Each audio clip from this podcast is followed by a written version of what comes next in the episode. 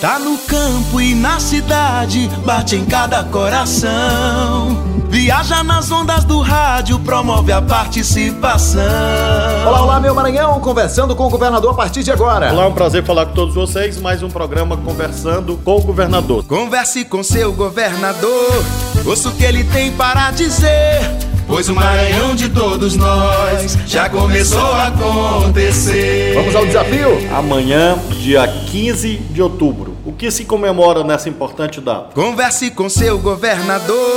Comentário da rede social do Walter Castro. O IEMA é a melhor escola pública desse país. Estaremos no Rio de Janeiro participando da Mostra Brasileira de Foguetes. Governador, como mudou a educação no Maranhão, hein? O IEMA é uma grande criação do nosso governo, é um projeto que foi desenvolvido inteiramente no nosso mandato, é o Instituto Estadual de Educação, Ciência e Tecnologia do Maranhão. Nós temos os institutos federais e temos também os institutos estaduais que foram implantados nesse período de 2015 2016 para cá. Agradeço a todos que estão se empenhando muito para que agora, quando da mensuração do novo Índice de Desenvolvimento da Educação Básica do IDEB, o nosso estado tenha um expressivo resultado. Quero aproveitar para lembrar a todos que nós estamos ofertando 2.300 vagas nos cursos do IEMA. As inscrições podem ser feitas no site www www.iema.ma.gov.br e vão até o dia 23 de novembro. E mais comentários. O Temer Souza. Parabéns, governador. O Maranhão está no caminho certo. Que continue e avance sempre gerando muito emprego aos maranhenses. Francisco Everton Almeida é a primeira das capitais do Nordeste. Eles se referem à geração de empregos na nossa capital. Denner, Francisco Everton e todos os internautas, os ouvintes desse programa aludem. Pesquisa divulgada pelo jornal O Globo, um dos maiores jornais do país, mostrando que a única capital do Nordeste que teve até aqui saldo positivo na criação de empregos nesse ano de 2019 foi a capital do Maranhão, a cidade de São Luís. Nós temos investido bastante com dinheiro público e também fomentado, apoiado os empreendimentos privados, mediante incentivos fiscais, medidas de melhoria da infraestrutura, também medidas no terreno ambiental, para que haja cada vez mais investimentos e a gente continue a recuperar a economia do nosso estado e torcendo muito para que essa melhoria se dê em todo o país. E mais comentários. Rosélia Carvalho, espetáculo, governador. Cleudivan Morim, boa ação, governador. Todo mundo comentando mais uma ação do governo para os jovens maranhenses. Em alusão ao Dia das Crianças, que foi comemorado agora, nesse sábado, dia 12 de outubro, fizemos na sexta-feira um evento muito bonito, onde apresentamos o plano estadual para a primeira infância e também alguns projetos. O programa Maranhão Solidário, que apoia entidades que trabalham com crianças e com outros públicos. Também lancei o projeto Bom de Bola. 100 escolinhas de futebol para meninos e meninas, com 8 mil vagas em várias cidades do Maranhão, todas as regiões do nosso estado, além das oportunidades de trabalho para os profissionais que trabalham com o esporte. Na sexta-feira lançamos o projeto e ele estará funcionando já no comecinho do próximo ano, no ano de 2020. Governador, como é que foi o Fórum Nacional de Governadores? Destaco a assinatura por todos os governadores de uma carta em defesa da aprovação da lei do novo Fundo de Manutenção e Desenvolvimento da Educação Básica, o Fundeb, para que municípios e estados possam melhorar a educação. É uma das principais lutas do nosso governo. Vocês acompanham todas as semanas e tivemos, graças a Deus, esse consenso dos governadores unidos, lutando junto aos deputados e senadores para que essa lei seja aprovada o mais rápido possível e a gente consiga ampliar os investimentos para a educação, que é fundamental para a gente falar em progresso, em desenvolvimento. E tem mais uma inauguração de estrada nesta semana, hein? Estarei no sábado, dia 19, inaugurando a estrada de Matinha a Itãs, a chamada Estrada do Peixe. O povoado Itãs, no município de Matinha, tem importantes projetos de piscicultura e nós estamos apoiando esses produtores com essa estrada que foi asfaltada, pavimentada no nosso governo, também uma fábrica de gelo, que é uma reivindicação deles para melhorar as condições de negócios desses empreendedores, pequenos empreendedores que estão, graças a Deus, crescendo, se desenvolvendo com esse programa de piscicultura.